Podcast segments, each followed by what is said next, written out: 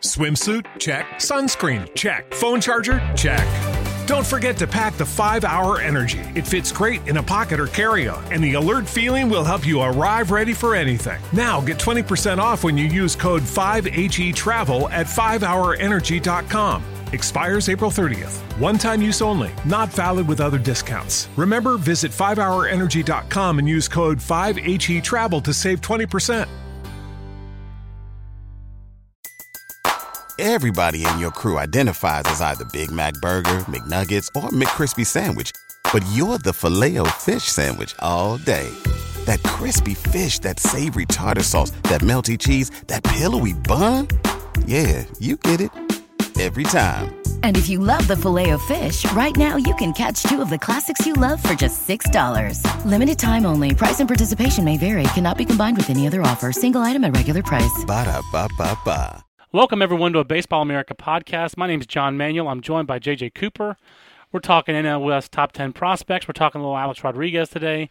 Thank you so much for the download. Let's just dive right in, JJ, and talk a little pod, uh, prospects here on the podcast. And we'll remind everyone we'll have a couple of email questions at podcast at baseballamerica.com. We'll read those in the show. Also, want to remind everybody we're wrapping up our top 10s online. We're already done. But if you want to get the best prospect coverage, you can subscribe to Baseball America. And also, we encourage you to order the Baseball America Pros- Prospect Handbook. 800 845 2726 JJ. And Or I'll let you- baseballamerica.com. baseballamerica.com, great place to order it. And, I'll, and if you order directly from us, JJ, what do you get? You get, you know, we've always done 900 scouting reports. Well, if you order from us, you get 930 because we give you a 31st prospect. You know, we do 30 in the book. We give you a supplement that's an extra prospect for every team. So you get 31 prospects for every team. So, We made everyone's top 30 one Lauda. right. As if you're a Spinal Tap fan, we went to 11 this year. Exactly. Exactly. We went to we, we Or went to th- 31. we went to 31 on every organization. So 930 scouting reports. It's almost too much goodness. But I think that in the National League West, uh, JJ, there's some organizations where just getting to 30 was was rough. You didn't want to get to 30, and then you had to go to 31. It was like, oh, what are we gonna do for this organization for 31 for this club? Uh, but for the for for the Giants, I think I don't think we had a hard time coming up with number 31 for the Giants. And I, I, although I don't think depth is their biggest strength, but I do think we both like the Giants farm system as the best in this division. It's really crazy to say that they're, they're not an organization known in the last 20 years anyway for being They're, homegrown. they're an organization, if you remember a couple of years ago, where they were intentionally would sign players before arbitration. oh yeah, Michael Tucker. began so that they could give up their first round pick. Absolutely, and of all drafts for them to do that, it was the 2005 draft, Not which is the best draft in the last five years, and they did not have a pick until the fourth round. So, and then Ben Copeland was their top draft from that year, and they just lost him in the Rule Five draft this offseason. But nowadays, the Giants have kind of turned things around. They not only, I mean, they always have pitching prospects. Right. You can pretty much count on if they didn't, if they, you know, basically gave up their one, th- you know, rounds one through fifty. They'd still they'd, run. fill- yeah. they'd figure out a way to have pitching They'd find some nice non-drafted free agents, and so, especially they'd find position players like John Kutlangus and put them on the mound, and they get to the big leagues, or Jonathan Sanchez in the 27th round out of an NAIA So- school. they would figure out pitching prospects. But what's different about their list right now is is they actually have hitters now. And Yeah. They've, you know, Buster Posey is the second best catching prospect I think you know in in the minors right now. If Probably he's not second, he's third. I mean, you could, you could argue Santana if you wanted Yeah. to, but yeah, he's right up there with, with Matt Wieters, no doubt. I mean, he's you know, well, Wieters would probably be you know at the part you know he'd be you know that he's at the He's top the of Mount Acropolis. Everest. Yeah, and- absolutely. He's on the Acropolis of the city. Everybody else is on a is on the way on the slope down. but uh, and then Angel Villalona, who is you know one of the better young uh, power prospects in the game. Absolutely. A guy who's 17 years old goes to South Atlantic League and slugs 435 and finishes with the flourish that he did. Uh, very encouraging. Uh, and the Giants, you know, it's amazing. I think people of a different generation, JJ, and I was just reading some Bill James about this in, the, in his 1960s and his, his historical abstract. You know, in the 60s, the Giants were just coming up with position player after position player. And I think they came up with Cepeda, They had McCovey. too many at one point. Yeah, they had too many first basemen. That was exactly it. Too many- McCovey, you know, and there's a third one I'm leaving out. It might have been Bill White. I'm not sure. My 60s baseball knowledge is leaving me, but they had too many. They had too many hitters. They came up with all the Alous, I think, at one time. I mean, they just had too many outfielders, too many hitters. And of course, in the middle, they had Willie Mays. Uh, you know, they had they, they signed Monte Irvin out of the Negro Leagues in the 50s. I mean, they they had hitters out the yin yang. Um, but the thing is, you think about it, they have not won a World Series since 1954. I mean, this is one of the longest droughts in baseball. Only guys I can think of that are longer is the Indians and, of course, the Cubs um, among established teams. But that's a pretty long drought. I mean, obviously, the, the Angels had never won, had never won one until 2002. Maybe But the they- Giants. but I mean, they've that- won one in you know, they- they- 2002. They, talked, they talked about all their bad luck. I mean, the Giants, uh, that showed up. The Angels had this pitiful history uh, beating the Giants. I mean, the Giants have not won since they moved to the state of California. Think about that. The San Francisco Giants have never won a World Series. I'm not sure if this group is what will lead them to the promised land. I But- do think that when you have some of these young hitters, and if they can cost control Lincecum and Cain and keep both those guys, there's potential to do something special with that kind of power arms and, and this kind of power bats. And I had this thought. I was seeing this weekend, you know, on MLB Network, you know, had while All they the were doing their, their their their you know their you know they had the crawl going on as they're doing their wall to wall A Rod coverage, which we'll get to later. But, sure. but and it may you know the the Giants have you know made an offer to Joe Crede, and the thing that hit me was last year the Giants went through a lot of pain because they basically said, okay, we're going to rip the scab off the Barry Bonds era That's and, right. and move on.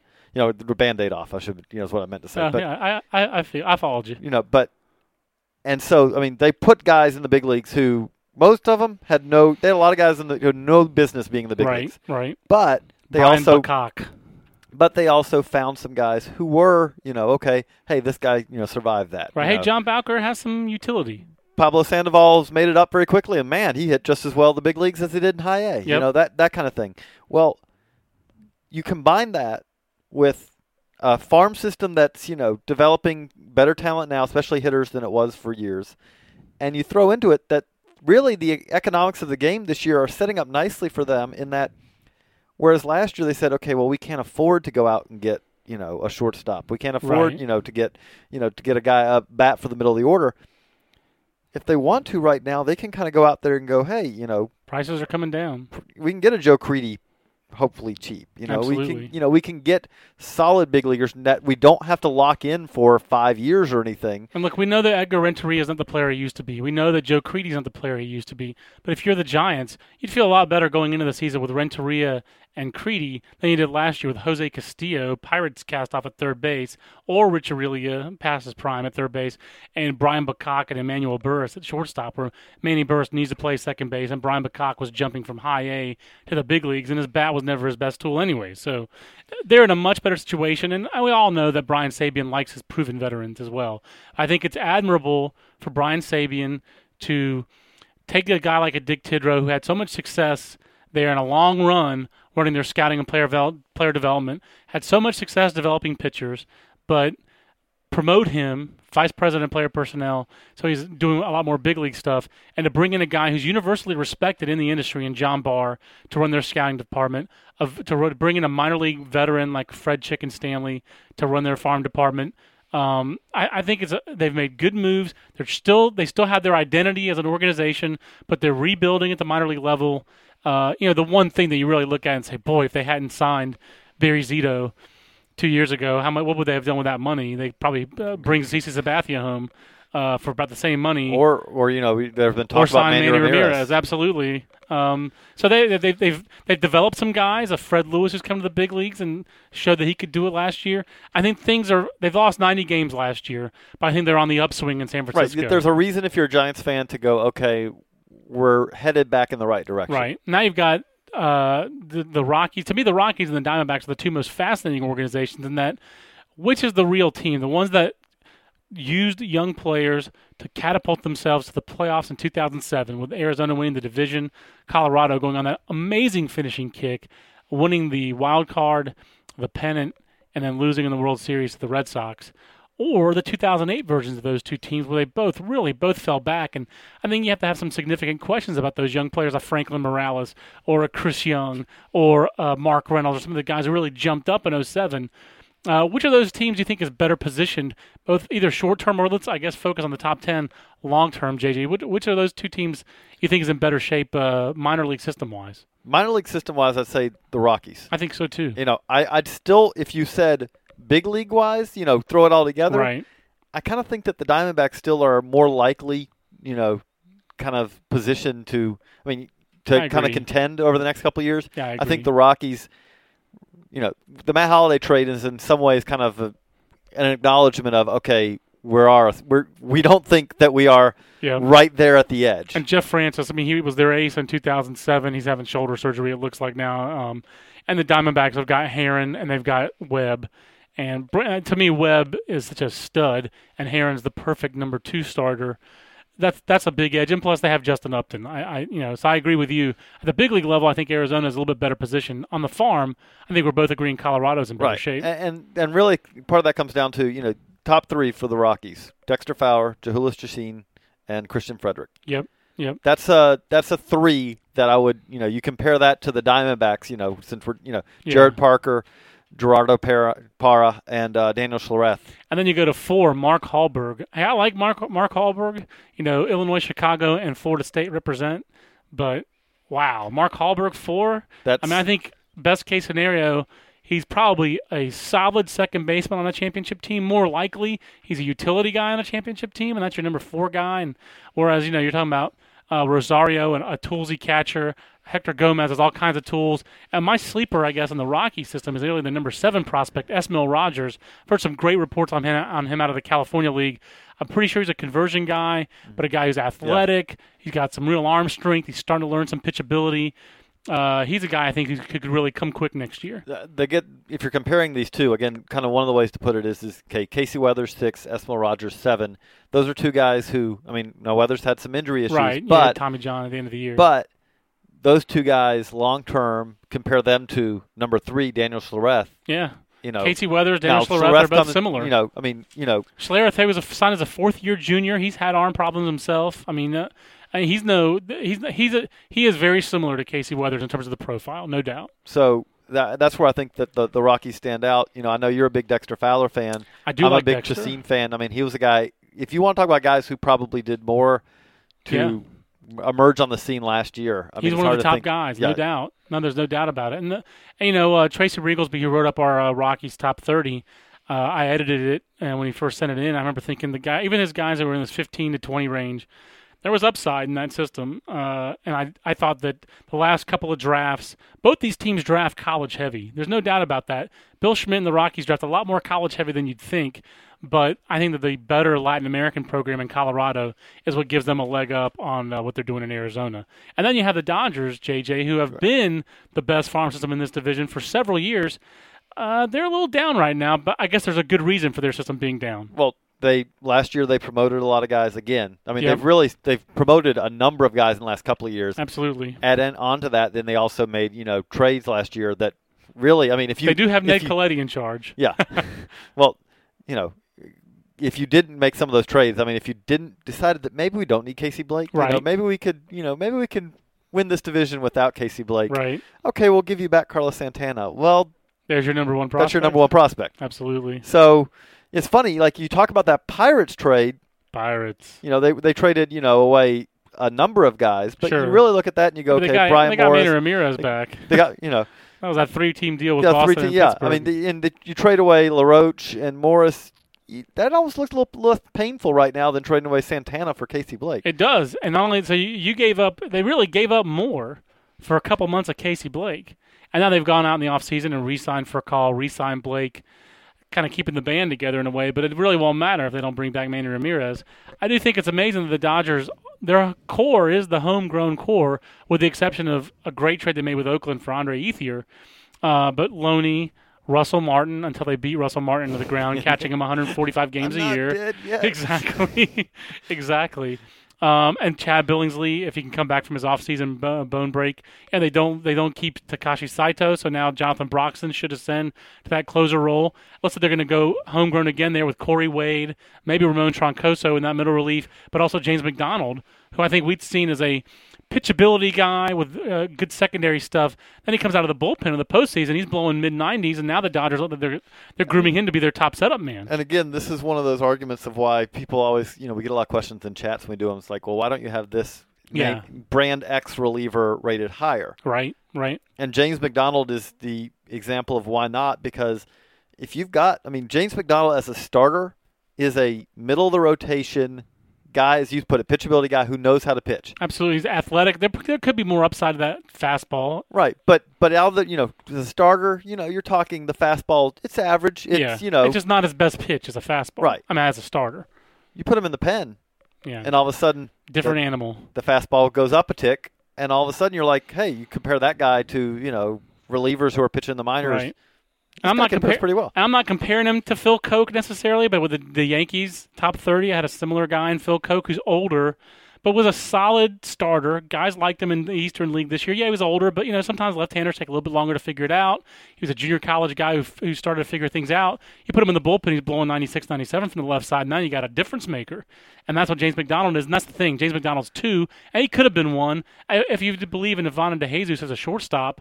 He could have been one, but I don't think the Dodgers do believe in Ivan DeJesus at shortstop, or else they wouldn't have re-signed Rafael Furcal for as much as they gave him. the thing that jumps about uh, about this Dodgers list, the thing that will make this or break it over the long term is is okay, Ethan Martin number three, Right. who really, I mean, if you're talking about, we were just talking about, you know, pitchers who emerged, Chacin emerged in the minors. Martin's the guy who emerged in, the, the, draft. class, no doubt. I mean, He going did on one year, night on with our Matt Blood was there in March when uh, he pitched great against American Heritage. He was a third baseman coming into that game, a third baseman slash pitcher. He came out of that game as a pitcher slash third baseman. and so you've got him, and then also number five, Scott Elbert, who pre-injury would have been number one on this list. He was number one in the Sally League one year, and everything you hear about him is the delivery's violent, but the stuff is starter caliber stuff. If he comes back healthy, he's going to be, I think, as effective as a reliever as James McDonald, if not more, because he's a power guy from the left side. Those two guys, if they turn out to be what the Dodgers think they will be, you know, or what they hope he they will be, Yeah, then that list could end up being, you know, number two out of this group. yeah, but yeah. it's too far away to say that right now. I mean, it's There's like a- their top six is very interesting for me because I like Josh Lindblom uh, quite a bit. He's got a big time arm. Um, I like Ethan Martin. I like McDonald and Elbert, but uh, you know, and Andrew Lambo, uh, who probably would be our five hole hitter on our Greek uh, World Baseball Classic team after Moustakas and Markakis. Well, M- Markakis and Moustakas, but you know, Lambo's uh, it's short for I forget what it's short for, but he he, he counts. He uh, World Baseball Classic rules are pretty pretty flimsy. If the Hairston brothers can play for Mexico, I think Andrew Lambo can play for Greece. But of course, there is no Greek World Baseball Classic team. That's the only way I much think I to the chagrin of John Manuel. I wish they'd let me uh, try to organize one. I, I, I would have pitched some of these players on it. Lambo could have pitched for us too. He was a fine thumbing lefty in high school. If the Dodgers Yeah, had the let us, Dodgers. Yeah, the Dodgers. Oh, go ahead. hey, the best, the three best pitchers would have been Moustakas, Markakis, and Lambo. uh, that's the problem with the Yeah, Greek I team. think- after George Kontos, we got to give George Short his uh, his props too. And I don't think there's any debate if we're saying, okay, so wh- who's bringing up the rear Yeah. in the uh, in the NL West this year? San Diego, drink it in. I think San Diego is clearly the, the Padres. Uh, it, and, and this is appropriate to talk about this week, uh, JJ, also, in the week in which they uh, designate uh, Matt, Matt Bush, Bush. for assignment, the number one overall prospect uh, pick in the 2004 draft. And this is a guy, excuse me, that 04 draft was pretty good. Not great, but pretty good.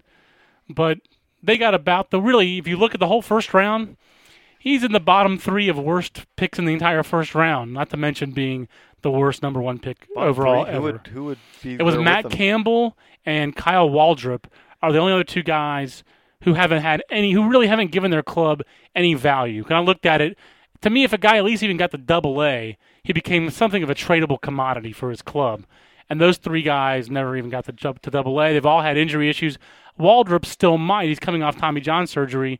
Matt Campbell's done. He was released by the by the uh, Royals. But those guys were picked, if I remember correctly, 25th and 29th overall, and did not get 3.15 million dollars. Maybe if you put their bonuses together, they got 3.15 million dollars. But talk about misallocation of resources. That's the Matt Bush pick, and that's and the Padres. Frankly, have not drafted well at the top of the draft for Here's- years. I mean, to oh, give Oh, it's you a brutal list. to give you the idea. Khalil Greene, 2002. Okay, so that one That's the best career. That's the best. Okay. 1999, Vince Faison. 2000, Mark Phillips. 2001, Jake Gautreau, who's back in the affiliated minors Uh, after a year in Indy ball. That's right. Khalil Greene, 2002. Tim Stauffer, 2003. Ow, my Matt shoulder. Bush, 2004. Cesar Carrillo, 2005. Matt Ant- Matt Antonelli, 2006. Nick Schmidt, 2007. And Allan Dykstra, 2008. I believe you both out a word there in, in Matt describing Matt Bush. He's I'm Matt bleeping Bush. Yes, that- Matt expletive Bush and expletive whatever high school. What a pitiful story that was. But one of the things that jumps out about this is, man, the number of guys who got hurt out of this group. Oh yeah, and it's all the pitchers have gotten hurt. I mean, you, Uh, got to Tommy Matt John- Bush in there. Matt Bush had a Tommy John for Bush, Tommy John for Schmidt, Tommy John for Carrillo, and then 2003, Tim Stauffer threw his shoulder out of Sunken Diamond the weekend before he was drafted and signed for $750,000. So and and you got to go then Allan Dykstra, who comes in with a, va- of, uh, what is it, a vascular necrosis, uh, basically Bo Jackson disease, if you wanted to call it something. If you were going to name after somebody, you name it after Bo Jackson, a degenerative hip condition. And, uh, you know, that wasn't disclosed prior to the draft. But if any team should have known it, it would be the Padres, seeing as how he injured it playing high school basketball in San Diego. I you mean, know, and I'll give them that they maybe you know, no one else knew about it either. they but, should have known about it. But the other Their, thing that our beat writer for them, John Maffey, knew it. So okay, that is a yeah, that's a that tells you all you need to know. John knew it. They didn't know it. But the thing that really jumped out also that that seems like the Padres are still recovering from is is they had a couple years there where they really emphasized pitchability. Correct. That's that is Grady Fuson's mo. Uh, he likes guys who hit the mitt. He likes good changeups. If you remember the guy that he really staked his reputation on when he got when he left Oakland and went to Texas, it was Mario Ramos, uh, a guy with a below average fastball but good command and a changeup. Well, when he got to the big leagues, he got knocked around a little bit. He got timid. All of a sudden, you don't really have good command when you don't want to, when you're afraid to throw strikes. So um, that is their mo, and that's how you get Wade LeBlanc. That's how you get Josh Geer. And that's what they have. They don't really have power arms outside of Matt Latos. One thing I will say for the Padres, I, and I criticize their draft and re, their draft track record. I actually like their 2008 draft, and that's including Dykstra, who I think was an overdraft where they got him, but he does have legitimate power. He can hit. He does control the strike zone. I'm not sure he's valued, but I like Jeff Decker. I like him a lot. I like James Darnell where they got him. That's an athletic, either third baseman or maybe future right fielder, guy with real power. Uh, I like their draft in 2008, but they at the top of the draft they have spent a lot of money and not gotten a lot of return consistently this entire decade. The other thing I'll say for this Padres list is is that you know if you want to okay for 20 seconds here, Padres fans, put on your rose-colored glasses. Yeah, here, that's what I just did. I we're like go, Jeff I'm gonna go with there too. I mean, Ben Antonelli, as bad as he was last year, you know, okay, maybe that was just a year that everything fell apart. Yeah, it sounds like he got too big, bulked up too much, lost bat speed, lost quickness. So maybe know- he can get it back. Maybe he can get it back. Okay, Cedric Hunter, Will Venable, they're not going to be impact guys, but mm, you know, in a I've talked to guys who like Will Venable as a solid average regular. right. So there are. This is not a list. I mean, we were talking about the Astros recently. I look at these two lists. Yeah, This is not the Astros list. Astros are worlds behind these guys. This I, is I not an disagree. Astros list. Like Jeff Decker is number three on this list. He's at least number two in the Astros list. I like him better than Bud Norris. I'm with you. You know, Jeff Decker could be. I mean, the guy can hit. What's Yeah. the most important tool that you can have as a position player? He can hit, and He you know can he can throw. He was 93 miles an hour Right. off the off the mound, according to his personal pitching coach Steve Ontiveros. I believe is the ERAKing.com. I believe is the Steve's uh, website, but also uh, Randy Smith, their international scouting director, and the Padres very aggressive internationally the last couple of years. Guys like Adys Portillo and uh, uh, Luis Domoromo. I have to throw that name in because I really like his name. There are others whose names I'm not recalling, but they have been very aggressive on the Latin American front. I think that will. I do think they've they've bottomed out. I think at 29 they had They're a the- good they're 08 the- draft and, and a good signing period internationally. They brought a lot of talent in in 2008. We got to see it perform a little bit, but I think they're on the way up.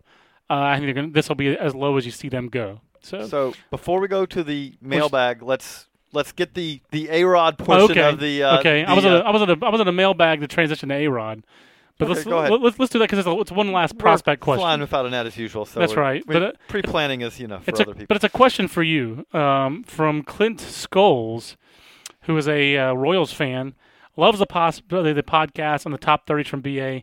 Two quick prospects in the, the in the Royals organization that didn't make the list. Uh, first, Jeff Bianchi. Could he still develop? Uh, could, what could explain his ridiculous home road splits? And then John Flanagan. What are your thoughts on this lefty? I forgot to ask you in the pre-show about John Flanagan. Uh, but let's Well, uh, let, let's let's- focus first on Jeff Bianchi. Let's start with Bianchi. With Bianchi, what it really came down to was, you know, they had a, a group of middle infielders that have really just not developed that well. I mean, The Kyle Mertens Yeah, and the you know- Jeff Bianchi's. you know that are kind of you know if you look at it right now, you you still you know Kurt Mertins, I believe. Kurt Mertins, yeah, not Kurt, Kurt Mertins. You know, you were thinking Kyle Martin, who has yeah, that's right. That's right. you know, but if you're looking at it, what it came down to is is okay. So when you're going to rank guys, you know, Bianchi was in that group, you know, to be considered for the top thirty. But when it came down to it, it's like, okay, do you go with a guy like Bianchi who really has, you know, he's a second baseman and his bat has not developed to what it needs to be for a second baseman. That's really, the biggest problem. He's already moved down the defensive spectrum from shortstop Right. to second base. That's a big issue. Hasn't know- stayed healthy. and you've got a choice of either you know ranking guys like that or do you rank a guy like you know i mean just to throw out a guy like jose bonilla who's a catching prospect for them who has not played full season ball yet. Okay so you know he's a he's a long ways away but you know but at the same time he's got he's got more upside you know Right. than bianchi. I mean and with bianchi at this point what's the upside? You know well it's you know, I mean, it's that he could maybe be, you know, probably a utility infielder. Right, and it's And hard he's a to. utility infielder who doesn't play shortstop well enough to really want you want to play him. Now, if I had to re-rank it now, post Jason Taylor drug suspension, Right, he probably would. You know, there's a very good chance he would be in the top 30 because I mean, or the top 31 actually right, would be accurate. right. But because that's what happened is is that you know basically I mean Jason Taylor went from being a prospect who kind of regained you know regained some prospect status. To Yeah. same as it ever was for Jason Taylor, unfortunately. Uh, I mean, and, and we should address. I mean, uh, Wilmington's ballpark is historically uh, one of the one of, if not the toughest park to hit in in the Carolina League. It's cold, uh, it's windy, but mostly it's cold early and it's cold late. And uh, Bianchi did have a basically an 850 OPS on the road, about 589 at home. But the bigger issue for me, and I think we talked about him uh, when you were uh, work on that list, uh, he doesn't control the strike zone and he doesn't play shortstop. And if you're comparing him to a guy like Kyle Martin, who is older and is behind him on the player on the depth chart in that organization, that's a guy who can play shortstop at least solidly. Uh, does have just as much power. I think he has as much offensive upside and has a little bit better defensive profile because the Royals don't seem to recognize that as not our problem really. no, I mean, you know, and with Martin, I mean, it's going to be a very big year for Martin. Martin's going to have to prove this year that last year, you know, what he did in limited time, what he did in Hawaii wasn't uh, a nice fluke by a guy who was, you know, basically uh, a little old for the league. That Yeah. being said, you know, you're you're talking he has legit power, right, right. and that's something you're looking for. you absolutely, no, absolutely. I mean, the funny thing is the profile of those two guys isn't as different as you would think. right, But the tie to me goes to Martin because Martin has done it like in Hawaii. You know, he's done Mhm. it a little bit more productively, Yep. and his tools, even though Bianchi is definitely a much higher profile guy, his tools may be a little bit better. Actually, yeah. And Martin's, I think the separator is the power. Martin uh, slugged over 500 in the Midwest League and then tied for the lead in the uh, Hawaii Winter Baseball in home runs. and Flanagan is a guy a long ways away. Um, you know, really didn't come up a whole lot in uh, in doing the calls yeah. yet. I mean, he's you know we'll we'll see him hopefully this year. You know, hopefully this year in the Midwest League and kind of get a little better read on him. I mean, I don't want to just kind of dismiss him yet, but when I was doing. You know, when you're doing that sorting through, okay, you know, so what are the guys, you know, in the Appy League? What are the guys, you know, in their AZL team and all? He wasn't the first guy who was coming up, Right. and but, there are not a whole lot of guys are going to make a top thirty. but a good sleeper. I mean, a good sleeper to talk about. A, pro- a good lefty with a projectable body. But, uh, you know, top 30, even an organization like that, hard to rank a guy who doesn't have really loud stuff. Right, especially Um, because they got a couple guys, kind of, you know, a Carlos Fortuna, you know, guys like that who do have kind of loud stuff. Right, and that's the thing that I think there's there's some interesting things going on with the with the Royals system, and there better be when you spend a record eleven million dollars in the Oh, and- draft. and they're going to have another high pick, you know, again. I mean, by the time we're doing this, you know, next year, they very well could have Moustakas Hosmer and, you know, someone else from, you yeah, know, exactly, and, uh, and Aaron Crow, maybe Yeah. who knows? I mean, uh, the, the the Royals. We do have all of our early draft uh, content up at BaseballAmerica.com. The Royals picked 12th. Actually, I doubt Aaron Crow falls to 12, but um, very interesting offseason for the Royals. I'm not sure there are a lot of people who are great fans of the moves they made.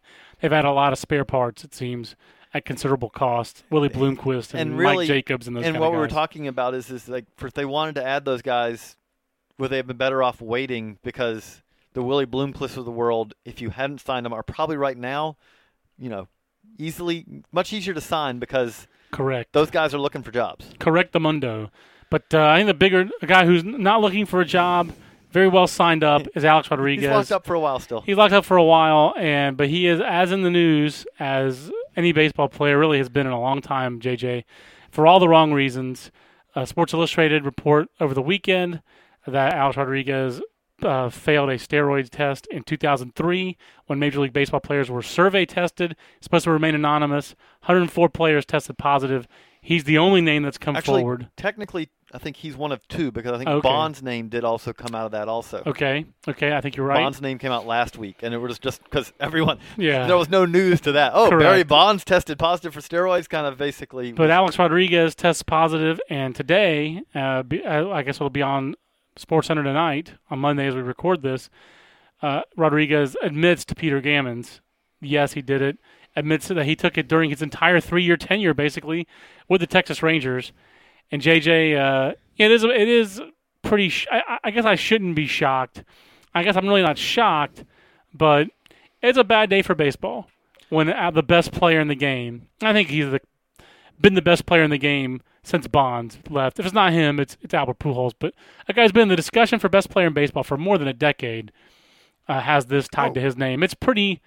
It's a not a good day for the game, and obviously a pretty uh, brutal game for a pretty brutal day for A Rod and his carefully crafted image. go a step further. I mean, with really what you're talking about here, beyond everything else, is here's the guy, as much as even Bonds, maybe more so. Alex Rodriguez could have gone down, and I say could have because there's no way that this is ever going to be Right. removed from his legacy. He could have gone down as if you know maybe the greatest player of all time. I mean, Absolutely, the guys that you would consider in that discussion the are- Ruths and the Mays and the Mantles and the Aaron's are all those kind guys who were hitters who played. You know, I mean, I know. Don't take anything away from Ruth being also an outstanding pitcher, but right, the, So- all, all them are corner outfielders. right. Here's a guy Here's a guy who's and third. producing like that, who's a shortstop, third baseman. He really is the best hitting infielder of all time. I mean, if you really think about it that way, I mean, I mean, who was it before him? Mike Schmidt as a power guy, anyway. Um, uh, before this Hornsby? area, yeah. I mean, and a guy who, uh, yeah, I mean, it's A Rod, and no doubt, I mean, a guy who put up these kind of numbers playing shortstop. I mean, Cal Ripken, he's clearly better than Cal Ripken. So, but now you have, and it's amazing. Uh, uh, this admission, uh, putting it on. Well, there's so many angles you could go at this from. First, uh, A Rod saying that uh, uh, that this is kind of responding to the pressure, basically, of his contract. It's another, in my mind, uh, a weapon you could use or a criticism. I think. I think a lot of people come out looking bad in this. A Rod, first of all, Yeah. the union. Second of all, comes out looking worse and worse and worse in every steroid part of it. And Bob Costas, or as I like to call him, Bob Costas, made this point on MLB Network that a lot of Scott Boras clients have tested positive here, and this is not looking great for Boras in my mind either. But I think I, I think, think- maybe I the think- biggest hit might just go to the union, JJ. I, I think the biggest hit's Union. I think Boras comes out of this not, you know, he can. I mean, I don't think we'll get a comment out of Scott Boras out of this, you know, but he can very much kind of say, you know, well, look, this is, you know, I don't, I'm not there every Right. day as you know Right. players train and all that. But with the union, now I think Orza came out today. You know, right before I came in here, I think I saw a link that said that you know he was denying that he tipped off, you know, players. But I mean, that story, like his initial response on that, not good. You know, his No. initial response of "I don't want to talk about this." Well, that's not really something that you know. That's not the PR world. You know, if, the, if you got a PR person in your, uh, you know, in your ear, that's not what they're going to tell you to say. I don't want to talk about this, but it just comes off now. I mean, really for and I mean the I hate to say it, but the big loser overall again is baseball. Yeah, no doubt. That's Because- the biggest problem. What happens with A Rod getting this? You know, we won't talk about A Rod too much here on this. You know, because y'all are getting you know, Yeah, you're dialing this, you're getting A Rod. You know, talking Right. everywhere. But who's? I mean, basically, what it seems like to me is is this is the one that now just says, okay, you just assume everyone was using. Yeah, pretty much. You know, the guys who come out looking better in this, I actually talked about this. I had the opportunity last night to interview a couple of uh, big ex big league pitchers who are helping the Southern University baseball program, Lee Smith and Dave Stewart. And uh, you know, whenever I talk to Stu, and I've done this a couple times because of his involvement with uh, with Coach Cador down at Southern, I always talk to him about Roger Clemens. But I asked both those guys last night, in the midst of all this, who who comes out looking better to them? You know, they both actually said, you know, Jim Rice comes out looking better. You know, whether he had Hall of Fame numbers or not is, you know, they both think of him as a Hall of Fame player, but he did 389 clean. You know, 389 home runs clean. Dale Murphy comes out looking better. Andre Dawson comes out looking better. From the contemporaries of Alex Rodriguez, how about Ken Griffey Jr.? How much better does Ken Griffey Jr.'s career? He hit 600 legit home runs. But I really I- don't think he's under suspe- I hate to say suspicion. he's not under Is he? suspicion, but A Rod wasn't really under suspicion. I know Canseco had fingered him, but but he was really Yeah, under that's the difference, suspicion though. to the day. I mean, Junior's body, he had opportunity after opportunity to use. He talked to Barry Bonds. He's on ground level with Barry Bonds. That's supposedly the conversation where Barry Bonds told Junior, you know, screw this. I'm doing it. I'm using him like those guys. And Griffey did not. Griffey, uh, his body broke down repeatedly with all the injuries that he had. I think if he had used, I think he, could use the Andy Pettitte defense and say, well, I used to re- recover from injuries, and people would have almost forgiven him. I do think Junior comes out looking a lot better uh, in No, I- I retrospect. a guy who's not necessarily a, sep- a self promoter, does not carefully craft his image like A Rod, has endured a lot of criticism in his second part of his career in I- Cincinnati. I don't disagree with you, but the one thing I just have to say is, is at this point, I'm just not able to say. I'm not comfortable saying. I mean, How about Greg Maddux? That's another guy that came up that D- Dave Stewart brought up to me as a guy who Greg Maddux dominated in an offensive era. And if you ever saw Greg Maddux without his clothes on, you know he didn't use. right? The, the the guys I was jokingly saying is Maddux, Jamie Moyer, because if you use steroids, you'd hope you get your fastball That's over right. 80. That's right. And. David Wells. There's only three guys I could think of that I would say confidently. I think David Wells probably used some banned substances, just not but- steroids. But, the thing about David Wells is, is that if you aren't taking good You know enough that- care to not get gout, you're not taking performance enhancing drugs because you're really not worried about your performance. Do steroids get rid of gout, or do they produce gout? I, I- I haven't don't thought know. about that. Or HGH? He might have had the, that. Might have been the human growth he had. It wasn't really gout. It was some other part of his body you know, but- growing. But, that's, I mean, but it is. It's just, it is a sad. I mean, it's a sad day. I am glad to see that A Rod came out right away and did not choose the Roger Clemens route of, you know, basically He's had a bad off season though. a, a two year story or whatever. The thing that he did today, by admitting it at least, it's always going to be there. It's always going to be tied to him. But at least when he goes to spring training, the questions will be how is he handling right. this now instead of being every day. So did you use?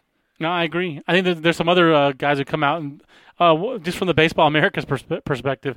How about the uh, University of Miami baseball program? I believe this past weekend they just dedicated Alex Rodriguez Stadium at Mark Light Field. Their their improvements to Mark Light Field, uh, a lot of them paid for by A Rod. Now that's not looking so hot for the University of Miami. I mean, I'm just saying, there's a lot of there. There are repercussions for this everywhere. You have his high school coach Rich Hoffman on ESPN uh, defending A Rod. You know, I thought I, I was talking about this at lunch today with some of the coaches at North Carolina State. Um, we had lunch, and it's like, uh, you know, you never saw that for Roger Clemens. You never saw.